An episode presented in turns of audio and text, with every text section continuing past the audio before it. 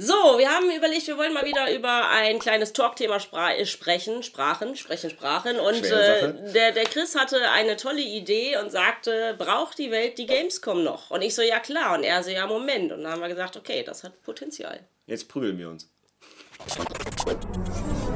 373.000 Besucher waren es angeblich in diesem Jahr. Ich behaupte ja, und da bin ich wirklich nicht die Einzige, dass die Kölnmesse die Zahlen sowieso sich zusammenwürfelt, weil ja, es werden ja. angeblich auch jedes Jahr mehr. Es muss aber, ja aber noch, jedes ne? Jahr immer so 2.000, 3.000. So. Und du läufst so durch die Gänge und denkst, uh, heute ist aber leer, ausverkauft. Aber okay, nehmen wir das mal so, 373.000, das ist schon eine Hausnummer da kann man schon mal sagen, ja klar, wenn so viele Leute, und lass es irgendwie 20.000 weniger gewesen sein, mhm. dahin gehen, natürlich braucht es die Gamescom. Das, das Ding ist, glaube ich, worüber wir hier reden müssen, die Gamescom hat halt das Problem, die kleine Schwester der E3 zu sein. Was, was, den, was die, den Anteil an Neuigkeiten für die Welt angeht. So, weil ich glaube, in Amerika kriegt keiner, das kriegt man ja immer wieder mit, wenn man mit den Publishern mhm. so redet, keiner in Amerika hat die Gamescom auf dem Schirm. Und immer wenn die dann hier rüberkommen, sind die voll geflasht, wie einfach 373.000 Leute da langlaufen. Ja, was aber spielen. auch daran liegt, dass eben die Gamescom die größte Publikumsmesse genau, ist, während ja. du auf die drei nur als Fachbesucher ja, kommst. Also ja. entweder äh, Presse oder Sales, also Retail. Äh, Aussteller natürlich, klar. Ähm, was natürlich den gesamten Bereich. Also letztendlich vom, vom Setup, von den, von den Ständen her ist mhm. die E3 genauso. Ja, ja. Das sind teilweise ja auch die identischen Stände, je nachdem. Mhm. Ähm, aber natürlich die Wirkung äh, ist natürlich im Frühjahr eine andere, die Ankündigung und so ja, weiter. Wobei ja. man ja auch schon wieder darüber reden könnte, dass auch die E3 massiv an Relevanz verliert. Massiv, ja, bin ich auch bei dir. Da können wir auch noch drüber reden.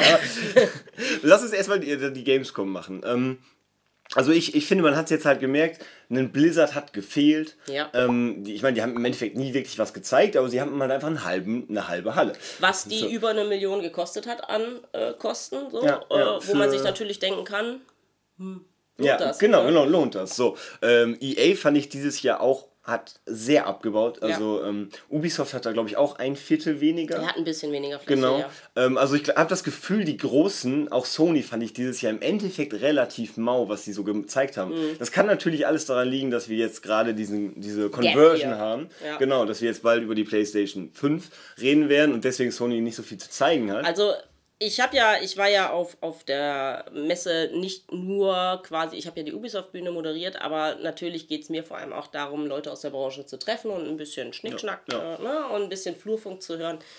Und ich habe von diversen Leuten, von diversen Publishern, die auch ein bisschen was zu sagen haben, mir unter der Hand sagen lassen, es ist ein Gap hier, wir haben richtig fette Titel in der mhm. Hinterhand, ja. die gibt es aber erst nächstes Jahr. Ne? Und nächstes Jahr gucken ja. wir dann, wie dann die Messe aussieht. Das war allen klar, dass das jetzt eine Sparrunde war. Alle hatten Budgetcuts. Ähm, alle halten ein bisschen die Kohle zurück und ähm, das waren auch relativ wenig Titel ja, die jetzt noch dieses Jahr erscheinen. Ne? Mhm. Also mhm.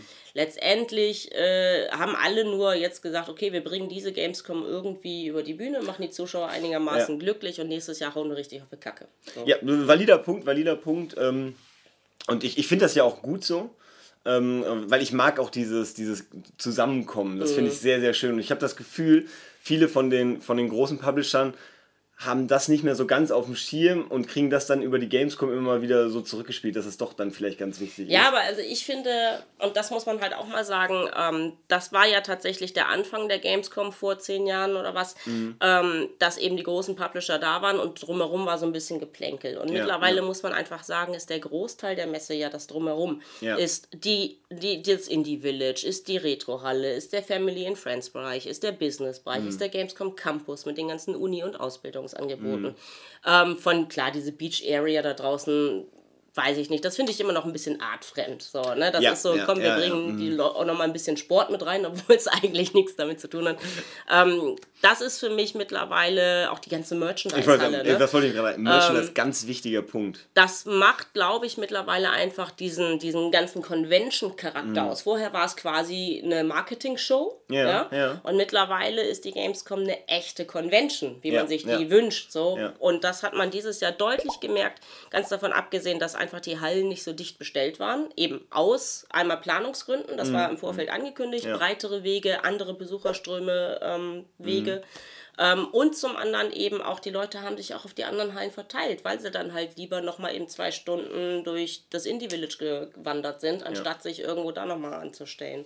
Genau, und das, ja. das finde ich einen ganz guten Punkt. Ich, ich mag im Endeffekt, was die Gamescom gerade vorhat. Mhm. So dieses, äh, wir gehen weg davon, wir kriegen das exklusive Zeug, kriegen wir einfach nicht mehr von den Publishern. Mhm. Also zum Beispiel bei Nintendo haben wir ja auch einfach eins zu eins dasselbe gespielt wie auf der E3. Ja. So, das hat man bei vielen auch so in der Berichterstattung gehört. So, ja, hm, war jetzt irgendwie nicht so. Äh. Mhm. So, ähm, das finde ich aber voll okay, dass wir, wir als Journalisten, als Games-Redaktion da gar nicht so viel Neues rausbekommen, ist für mich ein, ein, ein, äh, also das nehme ich in Kauf. Das ist ja. in Ordnung, solange die Fans halt Spaß haben und da was kriegen. Und die Fans sind ja nicht so wie wir nach Frankfurt zum Post-E3-Event von genau. Nintendo gefahren. Genau, ja. für, für, die genau, meisten ja. Normalsterblichen ist das die einzige Möglichkeit, ähm, abgesehen von jetzt irgendwelchen Truck-Touren, die es ja von mhm. PlayStation und Nintendo auch gibt, was weiß ich, vor dem Weihnachtsgeschäft ja. nochmal Hand anzulegen. Natürlich verliert ähm, das so ein bisschen an Relevanz, weil es natürlich heutzutage zu jedem Kackspiel eine Demo oder eine Beta gibt. Ne? Mhm. Ne? Das war mhm. früher auch nicht so. Also da hast du halt, so, ja, wenn du Glück hattest, irgendwie eine Spielstation im Karstadt gehabt. Und hast das Spiel dann durchgespielt. Ja. Ähm, das hat sich ja. natürlich auch geändert. Ähm, aber umso wichtiger ist, glaube ich, für die Leute auch das Miteinander. Also ähm, vielleicht äh, noch als kleinen Exkurs, der Heiko Klinge, ähm, der von der GameStar, mhm. hatte kurz vor der Messe nochmal einen sehr geilen Artikel geschrieben, wo ich auch, den habe ich auch geshared und alle sich so, was Heiko ja. sagt, ähm, dass wir Journalisten und Pressevertreter mal von unserem hohen Ross runterkommen sollten mit, ja, diese Idioten, die stellen sich da auf fünf Stunden ja. an, um Cyberpunk ja. zu spielen, so, ne? Äh, wie kann man so bekloppt sein? Ganz davon abgesehen, dass ich es persönlich nicht machen würde. Fall, es, ja. es es ist halt wirklich so, eine Arroganz hat sich so ein bisschen eingeschlichen in der Spiele. Ähm, äh, Industrie, also oder sagen wir mal in der Journalismusbranche, ähm, so nach dem Motto, haha, wie können die nur? Einfach weil man selber vergessen hat, wie das ist. Ne? Also ich mhm. meine, gerade wenn du halt noch aktiver Redakteur bist und einfach die Spiele kostenlos bei dir permanent auf dem Schreibtisch landen, dann vergisst du, was das für ein Luxus ist, ein Spiel vor dem Kauf spielen zu können. Ja, ne? ja auf jeden und Fall. Und es geht vielen Leuten auch um das Erlebnis, halt in der Warteschlange, mit den Freunden. Ja, ne, die, haben, die haben alle ne? Stühle dabei, haben ja. einen 3DS oder eine Switch dabei, die sind ja vorbereitet vorbereitet. Ja, so. ja, genau. Und ich finde ich find das auch, also ich würde das auch nicht machen. Mhm. Ähm, aber jetzt nicht unabhängig von dem Punkt, dass ich halt im, äh, im Businessbereich jetzt mal war, sondern ja. Äh, ich würde es einfach nicht machen, weil mir die Zeit zu schade wäre. So. Aber ich finde das total schön, dass die Leute das machen. Das, ja. das, ich laufe immer durch die Messe und denke, ach, das ist so toll, dass die Leute so ein Herzblut dafür haben. Ich meine, auch selbst wenn es ein Call of Duty ist, so, mhm. Also selbst wenn, ähm, das ist doch in Ordnung, wenn die Leute Spaß dran haben. Ich will es ja. keinem malig reden, wenn die sich da drei Stunden anstellen. Tolle Sache. Ähm, ich, bei mir genau das gleiche wie mit Karneval. Ja? Ich bin absolut kein Karnevalist. Ich hasse Karneval. Ich werde aggressiv durch die Musik. Ja? Aber ich finde es tolle Sache. Für alle, die es machen wollen. Ja, ne? Weil also, ich denke mir, wie cool ist das? Alle verkleiden sich und haben Spaß. Ne? Genau, genau. Aber ey, nicht für mich. Was ich halt wichtig finde, ist, dass die Publisher die Leute nicht umsonst warten lassen. Weil wenn ja. ich jetzt, wenn ich zum Beispiel an Death Stranding denke, da muss ich schon sagen, das ist schon dreist. Wenn du drei Trailer zeigst, die einen Abend vorher gezeigt wurden oder, mhm. äh, oder je nachdem, wann du da warst, aber halt vorher im Internet zu sehen, wann du dir im Zweifel in der Schlange stehend die nochmal angeguckt hast. Ja. Und dann siehst du sie da einfach nochmal und einen Trailer mehr, der nicht schlecht war, keine Frage, aber ist ein Trailer, der sechs Minuten lang ist, zwei Stunden warten. Ey, ich, ich, finde nicht. Da fand ich, da muss ich nochmal sagen, da fand ich Bethesda relativ fair mit dem, mit dem Doom äh, Gameplay, weil das war sau lange gedauert. Mhm. Also du hast da auch lange angestanden, glaube ich. Ja. Aber du hast dann auch was bekommen. Du warst da 40 Minuten. Ich hatte so ein Erlebnis. Ich habe ja eigentlich fast gar nichts wirklich mhm. mehr de facto angeguckt. Ich bin um die ganze Messe rumgelaufen, mhm. ich habe mich nirgendwo angestellt und ja, alles. Ja. Und eines Morgens, ähm, ich bin immer so durch die Halle, äh, ist das neun, acht oder neun, reingegangen wo der Netflix-Stand war. Ja, ja, Und der war ja schon so ganz cool, er war aber auch immer total voll. Und eines Morgens ähm, war der total leer, als ich gekommen bin. Und ähm, bin dann da in diesem Stranger Things-Bereich und dann stand da irgendwie so Enter Eleven's Mind. Und ich mhm. so, okay, alles klar, war wirklich niemand. Ja. Uh, und dann bin ich da so rein und dann meinte die Promotorin so, ja, komm rein, komm rein. Und dann ähm, ist man in so einen Raum gegangen, der war vielleicht, weiß ich nicht, 10 Quadratmeter groß. War echt kein großer Raum. Okay. Ähm, und da stand einfach nur, es war dunkel, alles so schwarz verkleidet und eine große weiße Badewanne so ausgeleuchtet. Ah, okay. Und du hattest aber so komisch so ein Geländer so zum ja. Festhalten aus irgendeinem Grund als Absperrung. Und da waren noch zwei weitere, ein Typ und ein Mädel, ähm, die sich dann auch das angeguckt haben. Und da stand man so Und dann ging das Licht ganz aus, die Badewanne quasi nicht mehr angeläutet und dann war anscheinend irgendwie direkt vor uns so ein Meter so eine unsichtbare Leinwand gewesen. So, und dann macht es so und Gamescom 2019 in dieser. Stranger Things Schrift. Geil. Und dann kam einfach nur so ein, so ein Jumpscare, dieses Monster halt, was halt quasi direkt vor deiner Nase einmal macht. Bumm, Licht an. Ja, vielen Dank, das war's. Die ganze Nummer hatte keine 30 Sekunden gedauert. Ja. Also Ja, echt, ne? Und ich habe halt wirklich an allen anderen Tagen gesehen, dass die Leute da ewig angestanden haben, wo ich gedacht ja. habe, alter Schwede, da hätte ich mich so geärgert, wenn du für 30 Sekunden Jumpscare da stehst. Und dann durftest du noch rausgehen, weil natürlich Product Placement schon in der Serie echt ein Thema war, konntest du noch eine Cola und Schokoriegel und ein Eis holen. Ja. Ähm, wo ich auch dachte, so Gott sei Dank bin ich hier mal eben in zwei Minuten durchgelatscht so, und habe mich hier nicht angestellt, weil das wäre reine Verarsche gewesen. So, fand, ne? fand ich auch geil, äh, hast du das mit der, mit der Couch von äh, Big Bang mitbekommen? ja, das da- habe ich auch gesehen. Ey, das war ja wirklich so. Da steht eine Couch und dahinter Pappwände. Ja, Das war so, wir okay. hatten groß angekündigt bei einem großen Fastfood-Aussteller, wir stellen das Wohnzimmer von Big Bang Theory nach und man kann sich da, dann waren tatsächlich zwei Standard-Couchen und der Rest war einfach gedruckte Pappe. Ja. Da war nichts 3D, da war nichts Ja. schön angerichtet. Und aber da war eine Riesenschlange, ne? die Leute durften sich dann einmal drauf, ist da ein Foto gemacht. Das war jetzt, ich meine, gut, ne, wenn, wenn sie es freiwillig machen, man hat es ja gesehen, dass es Ja. so schlecht war. Aber andererseits, ey, ein Kumpel von mir hat sich wirklich fünf Stunden für Cyberpunk angestellt und war einfach happy. War einfach happy, ja. Und dann muss man sagen, okay, finde ich gut. Ich meine, zurück zur Ausgangsfrage, hat die Gamescom noch äh, eine Daseinsberechtigung? Na klar.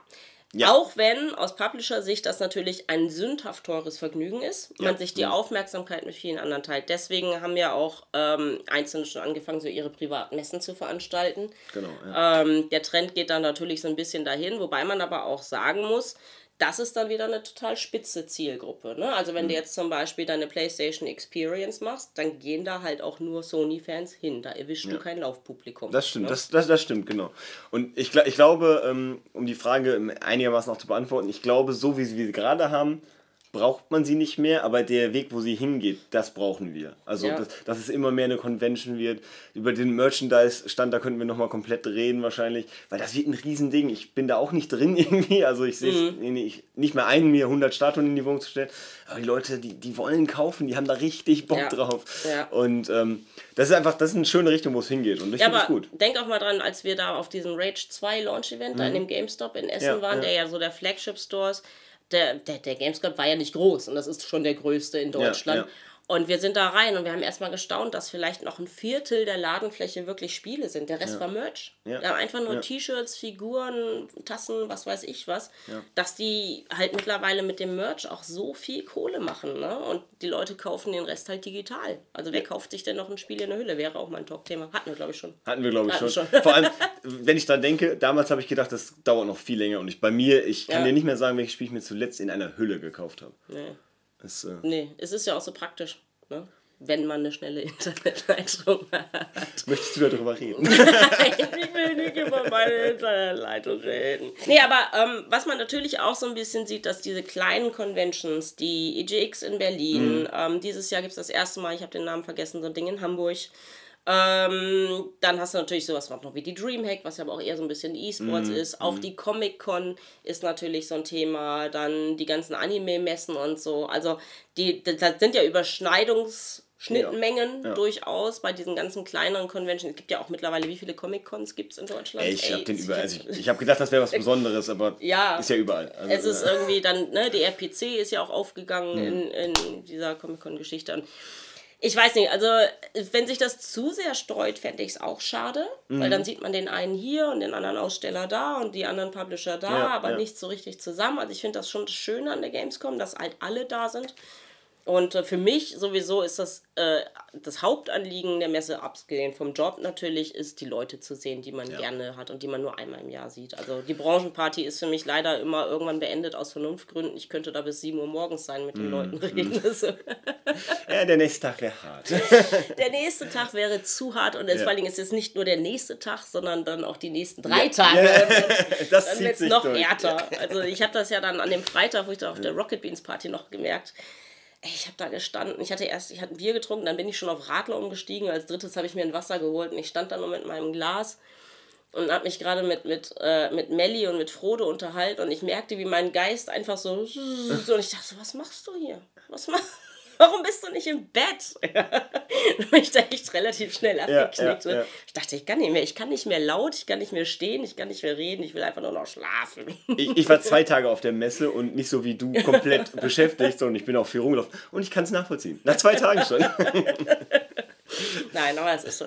Also, ähm, ich weiß nicht, hast du noch was zu ergänzen, weil sonst würde ich den Löffel quasi, nicht den Löffel abgeben, den, den Ball abgeben an, äh, an die Zuschauer, dass sie halt äh, in die Kommentare was schreiben. Das würde mich auf jeden Fall auch interessieren, weil das ja. ist, glaube ich, ein sehr, also im Endeffekt, glaube ich, ein kontroverses Thema. Es gibt Leute, die das so sehen und so. Also genau, weil wir hatten ja vor der Messe kurz auf Facebook eine Umfrage gemacht, so geht ihr hin oder nicht. Und mhm. da waren unheimlich viele Leute, die gesagt haben, nee, ich fahre nicht zur Gamescom. Da würde ja. mich einfach mal interessieren, warum fahrt ihr nicht hin oder warum fahrt ihr immer noch hin? Was ist der Kick, was ist der Reiz? Sind es wirklich die Spiele, ist es die Community? Schreibt gerne mal in die Kommentare. Würde mich interessieren. Mich auch.